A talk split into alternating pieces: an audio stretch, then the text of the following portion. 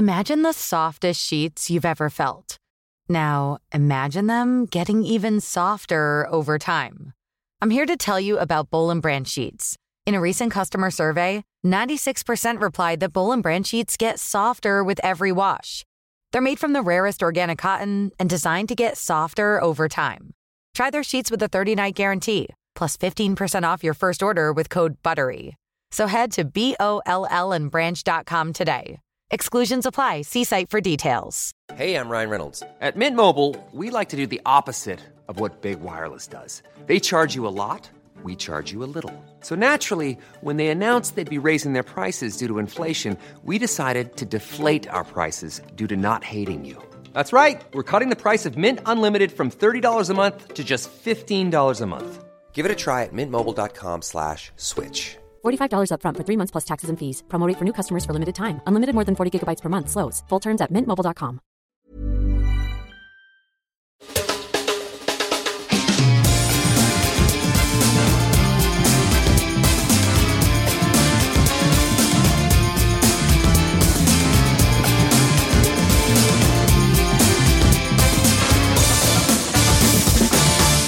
Du lyssnar på Visste du? En podcastsändning från vinguiden.com. Mitt namn är Mikael Anderkim och till bords tillsammans med mig förstås eh, Johan Franco Cereceda.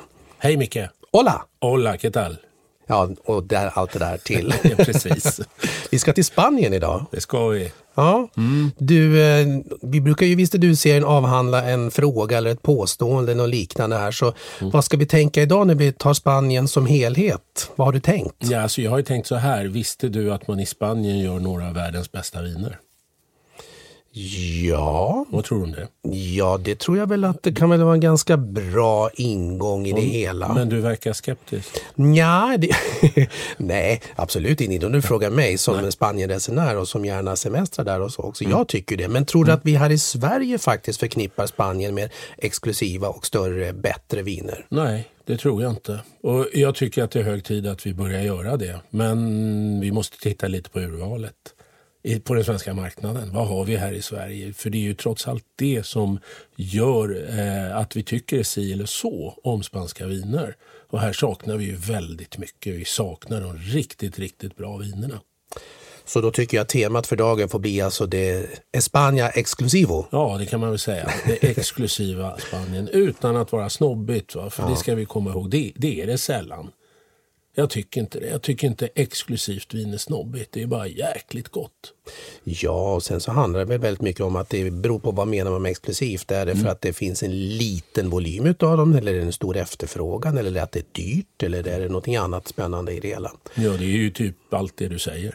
För dyrt är det ju oftast. Ja. Och om vi tittar på Spanien och fokuserar på Spanien här nu. Är det så att det alltid har varit så när det gäller spanska viner att det är eh, mer bredd än cred i, i liksom, eh, ut, alltså, hur resonerar man internt i Spanien till att börja med? Jo, men det är ju, alltså vin är ju en lokalt förankrad produkt i mångt och mycket och man konsumerar det man alltid har konsumerat. Det vill säga utvecklingen har ju inte varit jätteprogressiv alla gånger och det händer ju fortfarande att man åker i inlandet och går in på en liten eh, restaurang och ber om ett lokalt vin och så undrar man vad hände här? Det här smakar ju som det kanske gjorde för 50 år sedan och då säger de ja men det är ju det som är grejen. Va? Det här är ju det bästa vinet för att det smakar som det alltid har gjort. Tradition. Mycket, mycket tradition och framförallt då en lokalt förankrad konsumtion.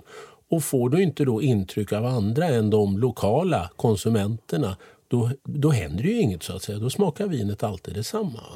Så att det här har varit ett aber mycket för den spanska vinnäringen naturligtvis. De har ju inte exporterat lika mycket av sitt prestigevin som många andra länder. Eh, utan det har varit väldigt mycket bulk eller vanligt vin och tinto då, som sagt bordsviner. Och det är klart att man har varit nöjd med om man betalar en liten, liten penning för ett hyfsat vin. Men vi måste upp. Va? Vi måste ju, herregud, eh, testa de riktigt häftiga spanska vinerna. För det här är ju, det här är ju storslaget.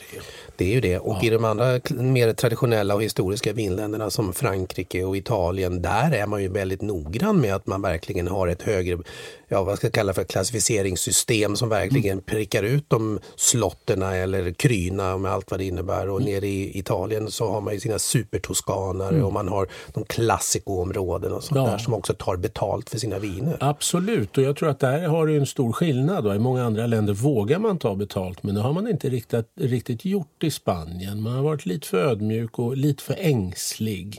Och jag vet att det finns en producent som heter Alvaro Palacios. Han gör ett fantastiskt vin i Priorat, alltså uppe i nordöstra Spanien, som heter Lermita. Han prissatte det väldigt, väldigt högt för han tyckte att det här är så bra. Det här kostar så mycket att producera och det här är fasen mig ett av världens bästa viner. Så då ska jag få ta betalt för det. Mm. Utomlands så var det ingen som sa någonting om priset. Men däremot på den inhemska marknaden så var det många som gick i taket. Då tyckte jag att så där gör man ju inte. Här kommer en ung kille från ett tämligen okänt vinområde som prissätter vinet som om det vore världens bästa. Mm. Så att han fick ta mycket stryk för det. Men idag har vi ju resultatet. Och då ser vi att det här är ett av världens bästa viner. Så att priset då, det var inte speciellt högt i förhållande till vad man fick. Nej. Och idag så när vi pratar 2018 så är det ju som så att eh, Spanien är spännande för, för många utanför de spanska vingränserna så också då. Inte bara att komma in och investera i spansk eh, vinodling eller vinmakeri utan också att komma dit och plocka åt sig eh, olika typer av viner vad jag förstår. Ja, det är ju jätteintressant för, för många, alltså dels vininvesterare men för många samarbeten inte minst. Mm. Nu finns det ju en tradition i Spanien med, med de här samarbetena. Det är bara att åka ner till Jerezområdet. Här har ju engelska familjer varit väldigt tongivande i kvalitetsutvecklingen av starkvinerna nere från Jerez, då, alltså det som vi kallar för sherry.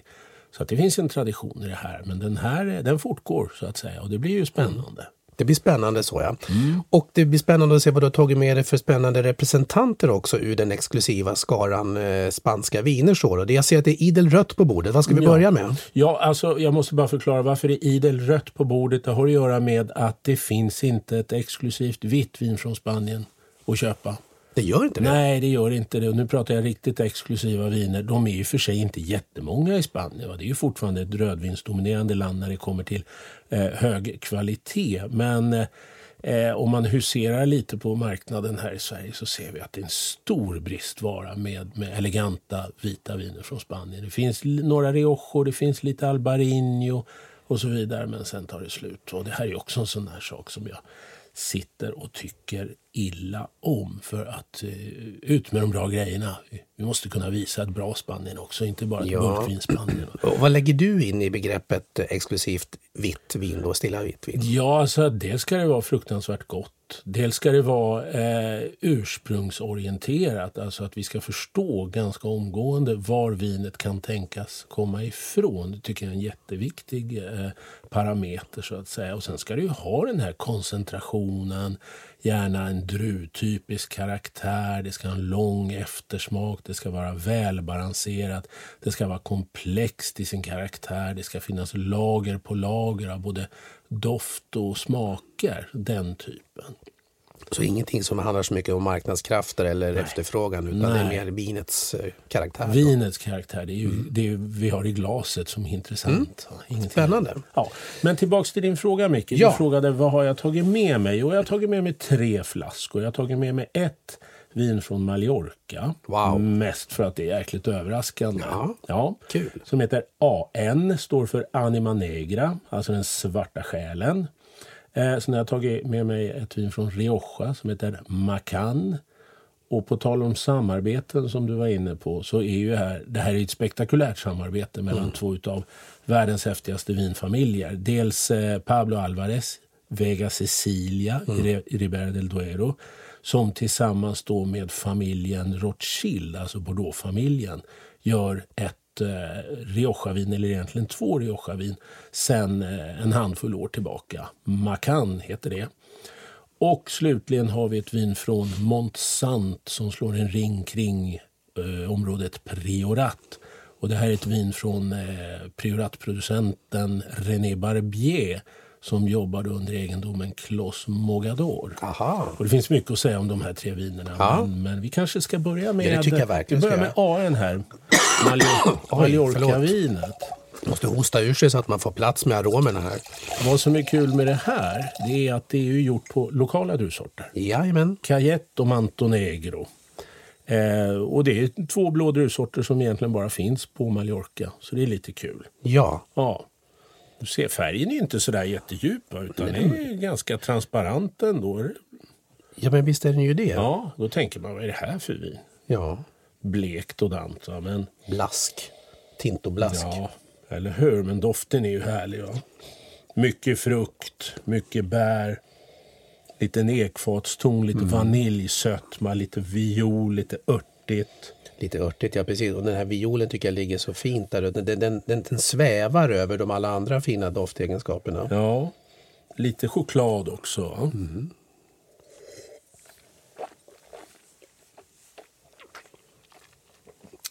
Va? Nu, nu, nu provar vi exklusiva viner och då, tittade, då sneglade vi inte ens på den Nej, första. hade vi någon på bordet? Jag tror inte det. Mm.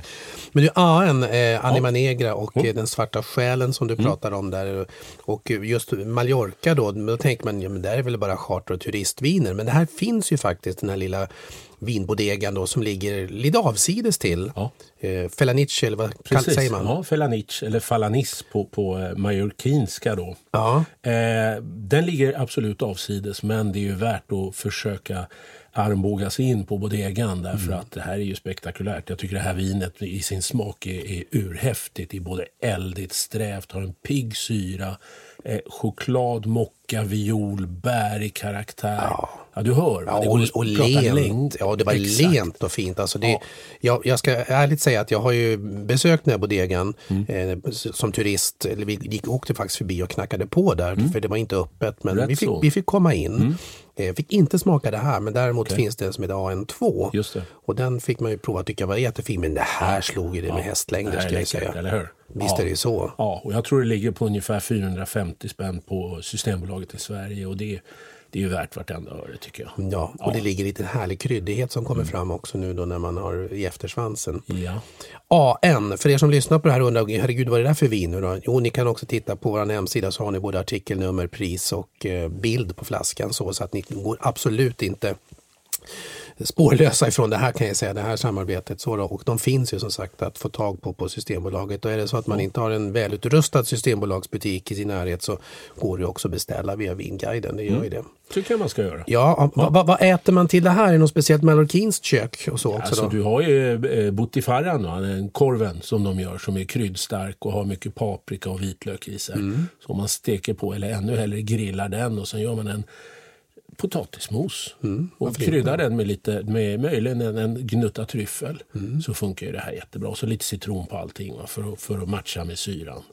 Men du, om man nu pratar Mallorca och vin och eh, exklusivitet i det någonstans också. Då, är, är det något som spanjorerna själva då tänker, nej men det finns inget exklusivt med viner från eh, Mallorca eller Balearerna? Ja, nej, fastlandsspanjorer de eh, förstår ju ingenting när de kommer till Mallorca. De säger ju, jaha, gör ni vin här? Ungefär va. Och sen beställer de en Rioja.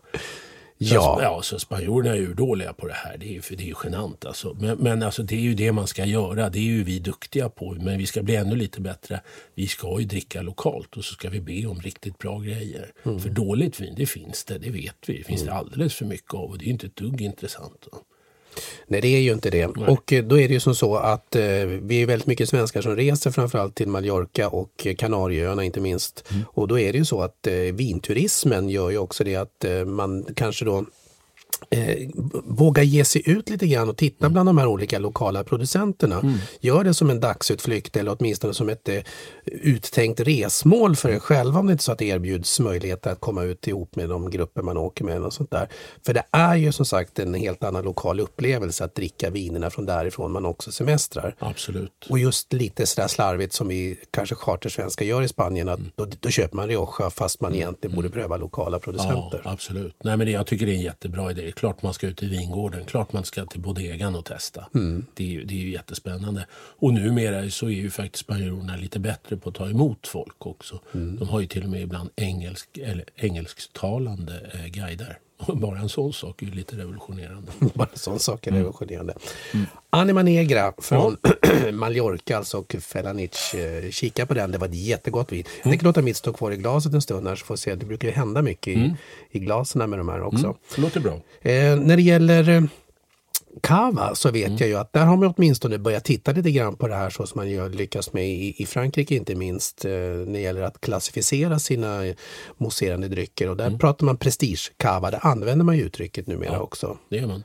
Cava de Parache. Ja, just det. Pa precis, Cava de Parache. Det är någonting helt nytt det här som infördes faktiskt från och med i år, 2000, eh, eller förra året ska jag säga, 2017. Mm. Eh, där man har klassificerat eh, 12 vingårdar som speciellt bra. Därifrån man kan hämta sina druvor och sen göra ett vin som då får ha etiketten Cava de Parache. Mm. Och det är ju jättehäftigt och det är ett jättestort kliv också för just eh, kvalitetsutvecklingen i kava. Mm. För det är ju lite samma sak där. Den kavan vi dricker här, det är ju en bordskava. Ja. Alltså här, vi måste ju upp och det, är inte, det handlar inte om att betala 500-600 kronor utan går vi upp på 170-200 kronor för en flaska då har vi ju mer än en dubbelt så häftig upplevelse. Visst är det ju så. Ja. Men du, det kan vi väl nästan ta tumme på att vi viker ett helt program till just prestigekavas framöver sen istället. Tycker jag vi gör i vår, när, när vi närmar oss sommaren. ja, definitivt. Jag lägger in en liten brasklapp om att mm. fixa så vi åker dit också. Ja. Något liknande vore trevligt. Det ska vi göra. Kava ska drickas på plats. Mycket. Visst är det så. Men du, ja. det tänket i alla fall då, som man har gjort där. Vi återkommer till Prestige Cavas i det här programserien, jag lovar. Mm. Eh, men jag tänker det tänket där att just skapa de här vingårdskaverna. Mm. Finns det någonting sådant som man skulle kunna tänka sig att det görs på den stilla vintillverkningen med vitt och rött? I Spanien? Ja. ja, det gör det. Det finns i Priorat, alltså i nordöstra delen. Det har också kommit till Rioja, äntligen. Nu har man börjat med så kallade single vineyard-viner, alltså enskilda vingårdsviner. Mm. Och det här är någonting nytt och fortfarande okontroversiellt. Infördes också förra året, alltså 2017. Eh, och vi vet inte riktigt vart det tar vägen. Men det här är ett krav från många av kvalitetsorienterade producenter i Rioja för att man måste få ordning på det. Rioja är stort, det är 65 000 hektar. Mm. Så vi vet inte alltid vad vi har i glaset. Ursprung är jätteviktigt och det börjar man titta på på ett helt annat sätt även i Rioja. Och det tycker jag är stort. Jag tycker det är jättehäftigt och jag tycker absolut att det är nödvändigt. Kommer det påverka prisbilden också? Det kommer det göra. Det kommer bli dyrare viner men de här vinerna kommer bli bättre. Det kommer vara mer ursprung, mer koncentration det förpliktigar ju att skriva ut enskild mm. vingård på etiketterna. Då ska det fasen i mig vara bra. Annars har man inget där att göra.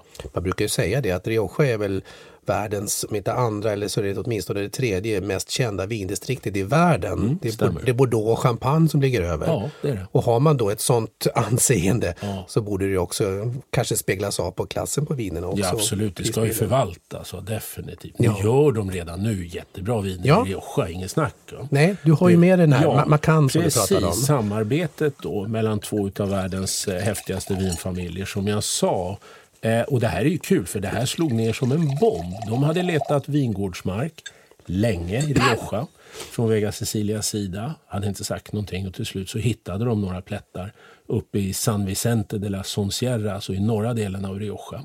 Eh, och så plötsligt fick alla reda på att herregud, Vega Cecilia är här tillsammans med Rothschild och gör ett vin. Mm. Det blir ju häftigt. Och mycket riktigt, första årgången som släpptes blev ju sensationellt. Ja, för vi pratar liksom Rothschild-familjen från Bordeaux då, som Absolut. har liksom motorn Rothschild. Då. Precis, eh, verkligen. Och Vega Cecilia-familjerna, Pablo Alvarez med, med entourage. Eh, så att det, det är ett samarbete som bara kommer leda till bättre och bättre viner. Det är som om man skulle placera Ronaldo och Messi i samma lag. Ja, typ. Vad får man ut av det? Ja, antingen, blir det, antingen så går det inte alls. Nej, men jag tänker också ja. det här går att samarbeta för att det handlar ju om att man ska också ska våga ge den andra plats för det de är bra på också. Jag tror att de har nog kollat in det här innan mm. de satte igång med samarbetet. Eh, och, och, båda de här familjerna oavsett vad man kan tycka så här utifrån sett. Jag har ju träffat dem. Eh, de har ju en, en stor portion ödmjukhet men framför allt man kan ju tycka att de har jättemycket pengar och så vidare. Mm. Eh, det är inte det det handlar om utan det handlar om en kärlek till vinet. En stor passion för riktigt bra viner. Och det är ju det är faktiskt fantastiskt kul. Du som kan det här och har träffat dem där också. Så hur, mm. hur tänker man ifrån en, en, en, familj som Rothschild? Och, Eh, att eh, har man då det här med sig sin affärsplan och att eh, man investerar givetvis också, men att när man sitter på kammaren där i slottet i Bordeaux och tänker vart ska vi slå ner härnäst? Är man ute då med fingret i luften och tror att trenden ska komma eller är det historia, tradition? och Ja, vad vi det, alltså det, det är historia och tradition. Det är en långsiktig historia det här med vin. Och det är klart att de får säkert massor av förfrågningar men de säger ju förmodligen nej till 9 av 10 eller 99 av 100. De väljer bara att arbeta med riktigt, riktigt starka eh, partners. De är i Napa Valley och jobbar med eh, Robert Mondavi till exempel. Deras Opus One är ju ett av Kaliforniens häftigaste cabernetviner. Ja. Och, och det är klart att skulle de jobba med någon i Spanien så skulle det ju vara Vega Sicilia med den traditionen som finns. Ja. Men också för att det finns lite likheter mellan Vega Sicilias sätt att tänka vin och Bordeaux-familjen, då, Rothschilds sätt att fundera lite kring vinvisioner och så vidare. Och det är spännande. Det är spännande. Millions of people have lost weight with personalized plans from Noom, like Evan, who can't stand salads and still lost 50 pounds. Salads, generally, for most people, are the easy button, right? For me, that wasn't an option. I never really was a salad guy. That's just not who I am. But Noom worked for me. Get your personalized plan today at Noom.com. Real Noom user compensated to provide their story. In four weeks, the typical Noom user can expect to lose one to two pounds per week. Individual results may vary.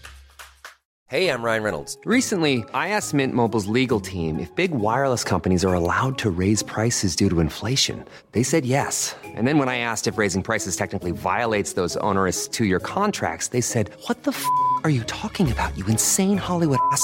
F- So to recap, we're cutting the price of Mint Unlimited from $30 a month to just $15 a month. Give it a try at mintmobile.com slash switch. $45 upfront for three months plus taxes and fees. Promo rate for new customers for limited time. Unlimited more than 40 gigabytes per month. Slows. Full terms at mintmobile.com. Join us today during the Jeep Celebration event. Right now, get 20% below MSRP for an average of 15178 under MSRP on the purchase of a 2023 Jeep Grand Cherokee Overland 4xE or Summit 4xE. Not compatible with lease offers or with any other consumer incentive offers. 15,178 average based on 20% below average MSRP from all 2023 Grand Cherokee Overland 4xE and Summit 4xE models in dealer stock. Residency restrictions apply. Take retail delivery from dealer stock by 4 1. Jeep is a registered trademark. Macam, Macam. precis. 2013. Det är alltså gjort på Tempranillo då. Eh, vilket är en nyhet för Rothschild. De har inte jobbat med den druvan tidigare. Pablo Alvarez jobbar ju med Tintofin och det är samma druva som Tempranillo. Klon. Och det här är ju en Vilken häftig doft. elegant doft, aromatisk. Ja, och så mörka körsbär och Precis, lite moreller som vi, eller mogna körsbär och lite kaffe. Och så tycker jag ändå att man har en liten sån här svart, typiskt bordeaux svart vinbärs... Liten sån ton. Ska Och, cassis ja, och en, en liten omisskännlig Rioja-karaktär. Du hittar lite dill faktiskt i det här. Liten, det? liten försiktig dill, dillkaraktär. Och ekfat, vaniljsötma. Mm, en liten örtig ton sådär som drar sig åt det. Ja, när, När, när, du, när du säger det så. Och menar vi det då att den här vanilj... det luktar Plötsligt så känner jag, men gud det luktar precis som när man varit nere i, med näsan i en askkopp. Att det luktar så här tobaks... Ja, det kan du göra. Tobaksblad och den typen. Ja. Eller till och med aska. Ja men aska. Att du tänker att det har stått i ett askfat med just någon det, aska det. och sen kommer man förbi och sveper förbi. Inte en tänd cigarett utan askan längre. Mm. Det är ju ingen angenäm doft kan jag tycka egentligen men i ett vin är den förträfflig. Ja. Och i munnen. Ja. Och där var det violer. Ja, ja eller hur? Ja. Massor av bär. Mm. Massor av bär och Bra violer. friskhet, mineralkaraktär. Fin kryddig tanninstruktur, alltså den här strävheten som känns lite pip, pepprig. Ovanför övre tandraden. Och så lång eftersmak. Lång det sitter ju i. Och silkig. Alltså det här, är, här hänger ju allting ihop. Mm. Ja, ja. Det här är resultatet av väldigt professionellt Ja, vinmakeri. tycker jag. Elegansen och framförallt. Plus en koncentration. Alltså man tror ju att koncentrerade viner smakar jättemycket. Mm.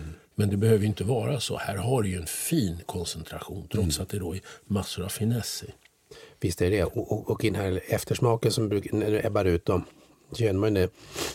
Det ligger ju där som en, dels den här kryddan men då kommer också den här, alltså jag tycker den här cigarettkänslan, alltså Mm. tobakskänslan finns med där. Eh, det jag är inte rökare som sagt men jag tycker inte det är så trevligt annars att hamna till bords där det ryks och röks men i vinsammanhang så blir det en, en, en ganska trevlig egenskap av vinet tycker Men så jag. är det ju. Jag Ja. menar, ingen gillar ju petroleum. Om vi inte dricker en Riesling. Riesling, Nej, exakt. exakt. Så är det ju. Men du, det här är precis som i, i klassisk Rioja då när det gäller att eh, här äter man väl gärna lite grillat och nöt och lamm och sådana här Ja, saker. elegant skulle jag vilja ha. Eh, Grillat lamm skulle jag köra på. Och så en vanlig enkel sallad. Skulle jag tycka var fantastiskt gott. Det blir okej och vitlökskryddar lite grann Ja, också. det kan man göra. Så kan man grilla några röda paprikor också. Ja. Ja. Men du, Vega Cecilia, det är ju ett namn som vi jobbar, in, vi som jobbar inom vinbranschen, eh, har man varit länge som i ditt fall också, då, då vet man att det tillhör ett av de mest klassiska och mest etablerade och exklusiva varumärkena i spansk vinhistoria.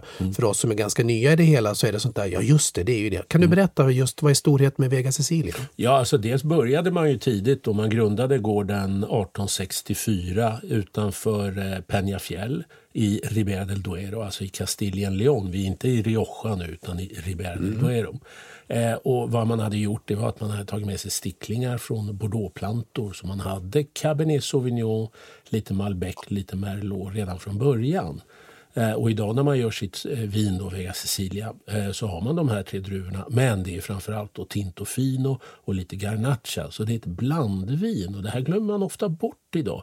Många av de klassiska vinerna, de stora vinerna, är faktiskt viner som är gjorda på flera druvsorter. Och det har att göra med att man får en större komplexitet naturligtvis. Eh, och sen så började man buteljera sitt vin eh, redan tidigt 1900-tal. Och det ska vi veta, det var inte alla som gjorde. Men poängen här det var att man fick ut vinet på helt andra marknader då.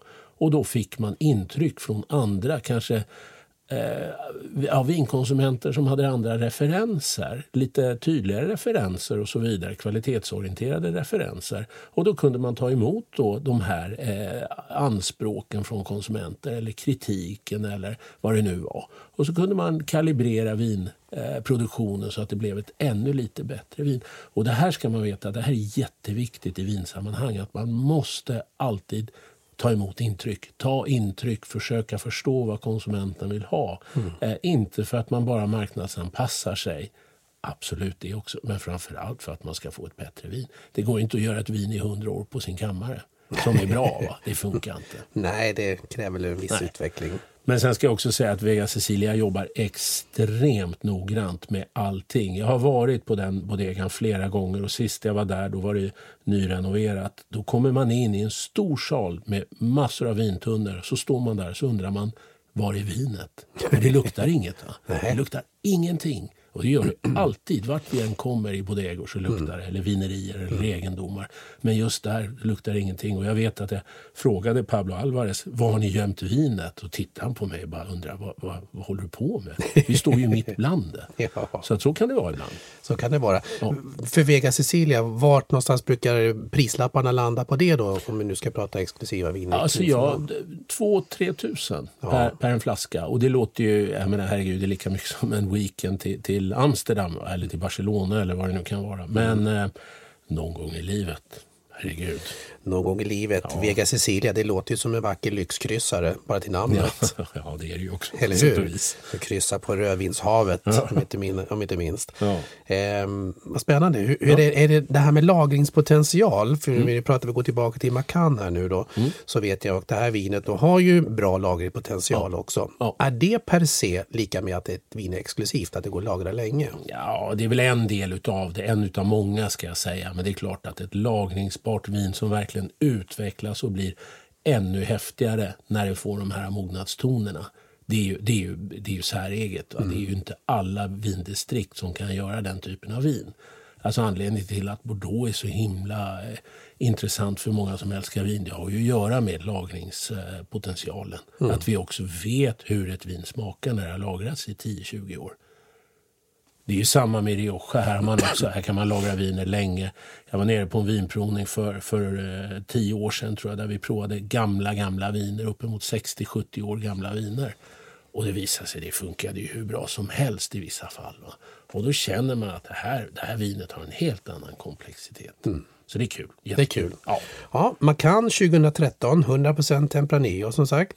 En representant för eh, det moderna Rioja kanske man ska säga. Mm. ja, då. det tycker jag. Eller det mer exklusivt moderna. Exklusivt moderna. Ja. Så är det. Och eh, jag måste ner med näsan lite grann Ja. till det sista nu jag innan vi går lös på vin nummer tre. Ja. Och det här ligger prismässigt på tror jag 600 kronor eller någonting. Ja, jag tror att det landar där. Ni får se det som sagt. På vår sajt där så tror jag att ni, eller ni kommer hitta, och det finns fler i rangen för Macan. Det finns, Macan Classico bland annat också. Ja, och det är väl Och, eh, deras ingångsvin då som är några hundra lappar billigare. Ja, precis. Så att man kan ju då pröva stegen om man inte skulle vilja lägga ut de stora pengarna på en gång. Så Nej, eller ett av varje. Rätt av varje. Jag kan briljera med att säga att det är 15 månader på franska ekfat i det där också. Har jag läst mig till här nu Ja. medan du håller på att prata på. Ja, det är ju Rothschild-inflytandet förstås. Ja, men visst är det ju så. Mm. Och det tycker vi om. Det gör vi. Då ska vi ta och knyta ihop den här exklusiva säcken då. då och då blir det, är det spektakel? Mm. Ett spektakel nu, ja. Precis. Espectacle. Det är katalonska det här för, för spektakel. Va? Eller, Ja. ja. på, på ett väldigt positivt sätt. Ja, för något okej. spektakel, det har vi inte i glaset. Nej, vi har väl inte det. Montsant pratade du om här inledningsvis. Mm. Och det är väl inte ett område som är sådär jättekänt och etablerat här i Sverige? Nej, det är det inte. Mycket på grund av att det finns flera kooperativ där och kooperativen drar ner lägstanivån och vi bedömer ofta ett vindistrikt utifrån från en lägsta nivå, alltså vi, det sämsta vinet som görs. Och ibland kan det vara rena nära döden-upplevelser. Men, men samtidigt då så har vi ju fantastiska producenter i Montsant också. Det slår en ring kring Priorat som är lite mer känt. Det är ungefär samma förutsättningar som i Priorat. Mycket billigare vingårdsmark. Absolut, men man kan heller inte ta samma pris då för ett Monsantovin som ett Prioratvin. Men det visar sig att framförallt är det ju många eh, Prioratproducenter som också har mark i Monsant. De fattar ju vad det handlar om. Okej. Ja. Så att i och med att Priorat har ju blivit lite trendigt i- för svenskar också då att dricka Mm. Prioratviner. Det har ju också blivit, om man vill nu då leta sig bortan för det klassiska spanska i- på vinhyllan så då, så Mm. har man ju också börjat anamma, man har förstått att Priorat är bra viner. Ja. Eh, Men ska man då våga då blicka till och med utanför det då så, så är Montsant ett, ett bra alternativ. Det tycker jag. Mm. Jättehäftigt. Här kan, man, här kan man göra fynd. Jag brukar alltid säga det när jag pratar med vinimportörer. Åk ner till Montsant. Kolla vad de har där innan det är för sent. Va? För att det, så småningom kommer ju fler upptäcka det här. Ja. Det här är ett jättekul vin från en producent som heter René Barbier. Hans vinegendom i Priorat heter Clos Mogador. Han har en dotter som heter Sara, eh, förlåt, eh, han har en son som heter René Barbier som är gift med en kvinna som heter Sara Perez som också är en stor vinproducent i både Montsant och Priorat. Så det, det, är- alltså det är, oj oj oj. Det är nu, nu, kunskap. ja, eller hur. Nu blir det, eh, nu blir det skvaller på hög nivå. Va? Men, men alltså, de jobbar så intimt med, med varandra och gör så fantastiska viner. Hela den här släkten. Ja. Det är jättehäftigt Det låter som i där, gamla va? champagne, för där var det väl också ganska vanligt att champagnehusens söner och döttrar någonstans Precis. jag höll på att säga korsbefrukta varandra, men att man fann varandra för man har gemensamt intresse. Lite så är det ju. Kaka söker maka. Ja. René Barbier är ju ett klassiskt producentnamn. Det är viner från 80-talet och det hade en storhetsperiod i Sverige, Ja. René Barbier, som Absolut. då nästan fick representera lite finare vin från Spanien. Men det har ingenting med det här att göra för att det, den René Barbier är alltså nuvarande René Barbiers gamla, gamla släkting Ja. som egentligen sålde sitt namn till en större vinfirma. Så att det här är en annan René Barbier. Men en släkt. annan René Barbier, Ja. men ändå släkt. Ja, du hör ju hur det är. Va? Tilltrasslat. Det är ett, Hur- det är ett spektakel. Ja, där har vi det. Ja. Där har vi det. Det här är också ett vin som är gjort på 100% Garnacha.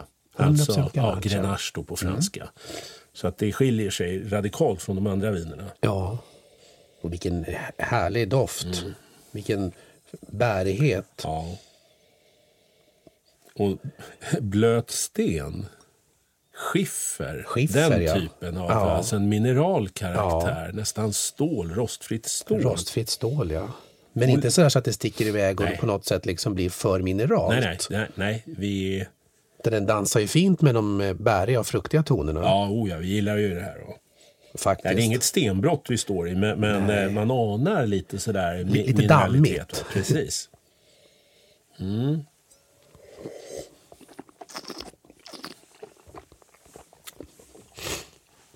Va? Precis. Jösses vad gott. Ja, det här är ju... Det Va? är, det är storslaget, det är det. Det var Oj, oj, oj. faktiskt. Ja. Det här är storslaget Ja. och det säger vi inte bara för att i det här fallet vet vi att prislappen landar på närmare 900 kronor. ja.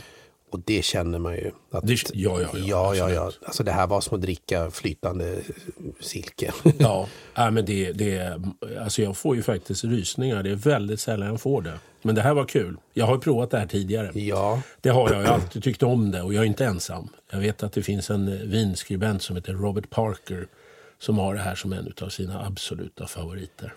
Ja, han är ju känd från, vad heter det där, Wine Advocate. Som han skriver i hans Parker-skala. Precis. Och eh, han har ju då varit riktmärke för många hur man ska po- poängbedöma Mm. vin. Och huruvida det är lika med exklusivt då bara för att man får höga poäng, det låter vi vara osagt. Men han har ju haft en förkärlek för krutdurkar. Ja. Att det ska vara kraftfulla viner med Precis. uttryck och gärna en hög alkohol. Att eh, Italien, men Spanien i det här fallet också då. Ja, ja. Det har fått 99 poäng. Ja, du ser. Jag är inte ett dugg förvånad. Samtidigt är jag lite förvånad ändå därför att det här är ju mycket mer elegant. Va? Ja, det är ingen- man det är ingen smäll på käften Nej, vin, så. nej, det är det inte. Utan det här är ju en förförisk klapp va, på, Mm. på kinden eller någonting. Det är sant. Ja, nej, det, var, det, det är kul det här. En spansk smekning från en flamenco-dansös som virvlar runt i sin röda eleganta sidenklänning. Så, Ja, det skulle vi kunna skriva som notering va, på vinet. Ja. ja. vad tror du om den? Jag tror det fungerar alldeles utmärkt. Ja.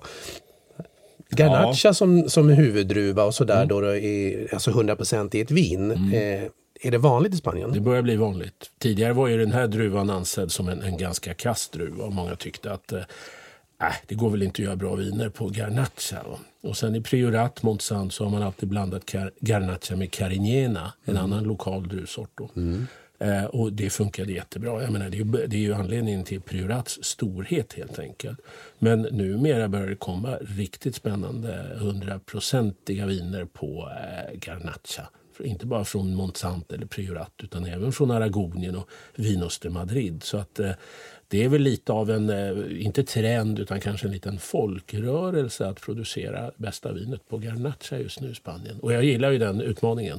Och då kan det vara en del i det som att man gör att man kallar ett vin för lite exklusivare, att man går ifrån de stora publika druvorna Mm. eller någonting man har plockat upp som förtjänar ett bättre rykte eller i ett sammanhang som man kanske inte hade förväntat sig. Mm. Nej, precis. Och Garnacha visar sig också vara en sån där eh, terroirbenägen druva, det vill säga den fångar upp växtplatsen. Den blir väldigt typisk var man än odlar den om man tar hänsyn till det. Så att om du har fyra Garnacha-viner bredvid varandra och de har den här exklusiva prägen och du har en kunskap naturligtvis, erfarenhet av, av att prova de här vinerna, då kan du faktiskt känna att det här vinet är från Vinos de Madrid, det här från Aragonien, det här från eh, Montsant och möjligen det här från Priorat. Ja. Och det, det, är ett, det är ett gott tecken tycker jag. Det är ett gott tecken. Mm. Och Priorat, som vi sa, ligger ju då granne i- kring det här. Slår- Och eh, där vet vi att jordmånen är väldigt speciell. Licorella tror jag den heter va? det, ja. Mm. Just det här skiffret då som, eh, och och nu, jag tycker det när man känner det, när man dricker just det här, att det blir ju lite grann stenigt. Eftersmaken är ju som en sten som hänger kvar. Mm? Att den ligger kvar där någonstans. Och det är inget negativt, tvärtom. Tvärtom. Vi går på lammet och lite sådana saker till det här också. Ja, vi också. Kan ta, till och med ta lite kraftigare grejer. Någon gryta av något slag och med, med bra syra också. Just det, Tycker jag. för det kan behövas. ta. Exklusivt, Spanien Exclusivo som vi pratar. Vi har prövat tre olika röda representanter här då. då. Vi började på Mallorca med Anima Negra och vi landade i Rioja för att titta till det spännande samarbetet mellan Rothschild och Vega Cecilia i Macan. Och sen här då Espectacle då, Robert Parkers favorit från Montsant. Om jag nämner om en dansk vinmakare till dig då, Pingus. Ja. Vad kan du berätta om han lite kort? Peter Sisek, eh, fantastisk eh, vinmakare. Eh, storslagen på väldigt många sätt. Ödmjuk. Erfarenhet från Bordeaux från Napa Valley. Eh, har jobbat med de bästa önologerna. Gör idag ett vin från eh, Ribera del Duero. Eller han har gjort det nu i 15, nej 95 var hans första årgång som släpptes 97. Eh, och det här är ju fantastiska viner, spektakulärt på många sätt. Och, och kanske Spanien så ett av världens absolut bästa viner. Jag har druckit det vid några tillfällen, jag har hälsat på honom några gånger. Eh, och jag vet också att hans första årgång, alltså 95, eh, ena hälften gick till USA. Ungefär 800-900 flaskor. Båten Ja, för det är sjönk- inga stora volymer Nej, nej, inte alls. Och då sjönk båten. Så de ligger utanför Kap Verde, tror jag, eller Madeira. Oj. Ja, eh, 900 pingus från 95. Den skatten skulle man bärga. Ja. Andra hälften, och det här är ju lite kul, gick till Sverige. Och det här såldes i, mitten, eller i slutet på 90-talet i Sverige för 800 kronor flaskan. Och jag kommer så väl ihåg kommentarerna. Hur kan man prissätta ett vin för 800 kronor? Ja. Ett vin från Spanien, det måste vara fel, va? var det många som sa. Det var så. Men hade man köpt några sådana flaskor då hade man ja, varit lycklig idag. Ja, för det är lite speciell eh, vinkaraktär på Pingusvinerna. Det är, de är väldigt sträva och kraftfulla. Ja, det här är viner som man ska lagra i 10-20 år. Ja. minst. Egentligen. ja. De går ju att dricka rätt omgående. De, det är storslaget. Det är det verkligen. Och det roliga är att eh, jag vet ju när jag var där första gången i bodegan då fick jag prova eh, han hade tre vingårdar då. Då fick jag prova ett vin från respektive vingård. Och jag tyckte väl att ja, det här var ju trevligt men liksom, eh, så jäkla speciellt var det inte. Som kräsna Johan. Ja, men lite så. Jag sa Ja. det till honom. Vi hade en bra dialog. Så han, med honom kan man prata om vad man vill. Så det är ju häftigt. Va? Men så sa han, ja men du missar ju hela poängen. Och så petar han i lite vin från varje vingård i ett glas. Han mäter upp. Ja. Ja, och sen så får jag prova det igen. Och då smäller man ju av. Ja. För det är så gott. Häftigt. Alltså det, det, det är en av de eh, absolut stora vinupplevelserna jag haft någonsin. Roligt. Ja, och jag sa det till honom. Det här är ju magiskt. Då blev han nästan sur och sa det är inte magi, det är kunskap. Det är kunskap. Ja, och det är häftigt. och det är häftigt. Ja. Mm. Peter Sisek, dansk vinmakare alltså, som slog sig ner i Ribera de Duero. Pingus. Ja. Flor de Pingus är väl eh, topp.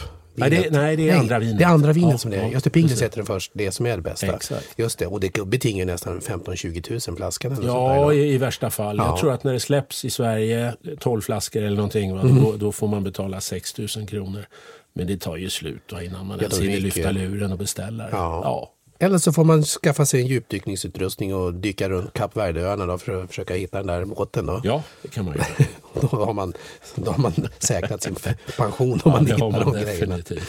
Ja, vad roligt Johan. Ja. Eh, Men för våra lyssnare kan vi säga då så att reser ni till Spanien, då kan vi ge några bra tips. Ett, drick lokalt där ni befinner er. Mm. Våga blicka bortom både Cava och eh, Rioja. Mm. Eh, kika gärna också på de mallorquinska vinerna om man är på Mallorca. Mm. Och framförallt våga leta efter eh, Macan, Mm. Pingus, Spectacle och varför inte AN i det här fallet. Det heter faktiskt bara AN. Ja, precis. Ja men du, då gör vi så då. Ja, vi skålar väl i absolut. det här. Det har varit en eh, häftig eh, resa bland det, oh, bland det exklusiva. Ja, eller hur? Det är aldrig fel. Satt i halsen på en gång. Ja. Så återkommer vi väl om prestigekaverna framöver istället. tycker jag vi ska göra. Salud! Salut!